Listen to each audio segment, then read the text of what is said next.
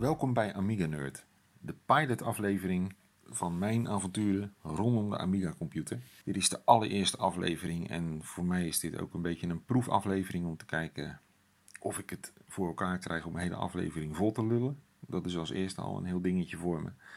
Zonder veel over mijn eigen tong te struikelen. Of het is eigenlijk een goede oefening voor me.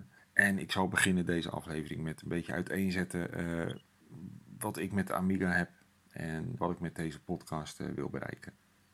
Mijn geschiedenis met de Amiga die gaat terug tot 1988.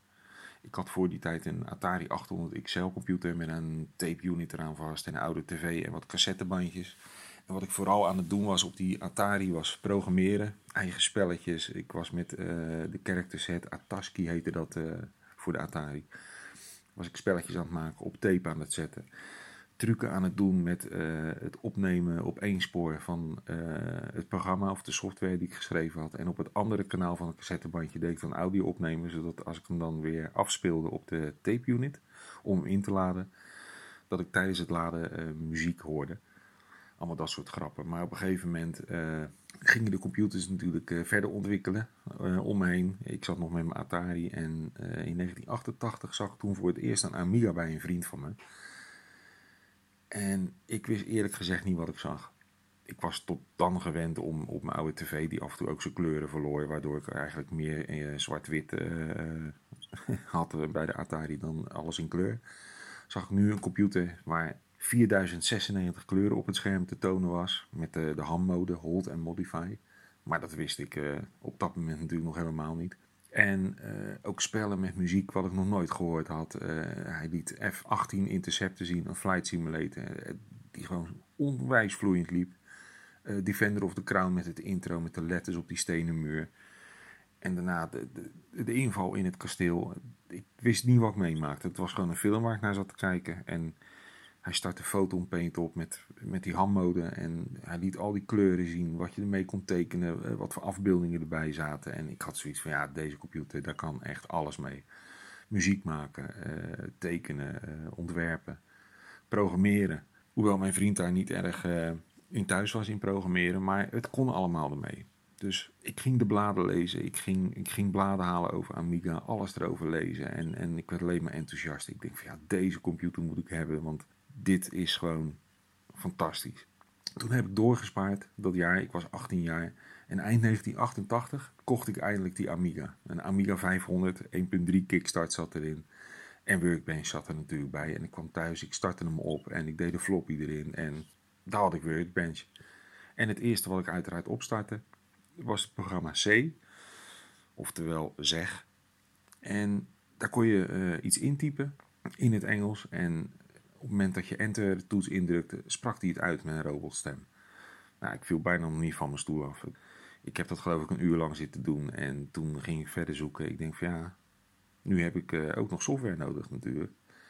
Want ik had wel Basic erop staan, dat zat bij Workbench uh, destijds.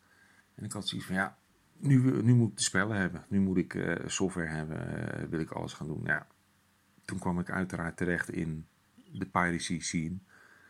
Wat ik nu niet meer zou doen. Maar goed, het is een beetje controversieel onderwerp. Maar in, die tijd zat zo'n beetje iedereen die een Amiga had. Of een Atari ST. Dat was uh, het andere kamp. Zat in de piracy scene. Je ging naar elkaar toe. Nam een doos floppies mee. En je ging kopiëren als een gek. En deden als een gek. En op schoolpleinen. Uh, op, op, op scholen overal. Werd software uitgewisseld. Ik naar een kennis toe. Die ook een Amiga had. Een Amiga 2000. En die zei al van... joh kom naar mij toe, ik heb uh, genoeg spellen en uh, dan gaan we, we gaan alles kopiëren, alles wat je nodig hebt. Hij had dozen vol staan. Dus hij startte Xcopy op, een onwijs goed kopieerprogramma van Cachet, als ik het goed herinner. En als eerste kreeg ik mee het spel Speedball van de Bitmap Brothers, de eerste versie. En ook nog het spel Hybris. Daar zal ik in een andere aflevering uitgebreid op terugkomen. En ik ging ermee naar huis stopte ze erin. En als eerste was dat de speedball die ik erin stopte in Amiga. Hij startte op en begon het intro te laden. En toen kwam Acolyte op het scherm. Met een muziek met een cowbell erin in de, in de percussie. En, en een geluid wat ik gewoon nog nooit gehoord had over mijn eigen speakers. Ja, toen was ik gewoon helemaal verslaafd aan de Amiga. Ik wilde muziek maken ermee. Ik wilde alle spellen spelen. Ik wilde programmeren, software uitproberen, de bladen lezen. Ik, ik, was, vanaf die tijd was Amiga gewoon het, de beste computer die je kon hebben en ging er helemaal op los. Wat is mijn doel van deze podcast? Ik wil het graag volledig richten op classic Amiga software. Dus dat betekent alles wat voor de Amiga 500, 600, 1200, 2000, 3000, 4000 is uitgekomen. Dus de 68K processor uh, software. Daarbij wil ik ook bijvoorbeeld utility disks gaan bespreken die in de TOSEC collectie staan. En wil ik spellen bespreken, ook uit de TOSEC collectie. Ik wil daarmee voor mezelf zoveel mogelijk software opnieuw herbeleven van de Amiga. En ook uiteraard ontdekken. Laat gerust je reacties achter op amiganerd.gmail.com. Het adres zet ik in de show notes. En ik hoop meer te kunnen vertellen in een volgende aflevering.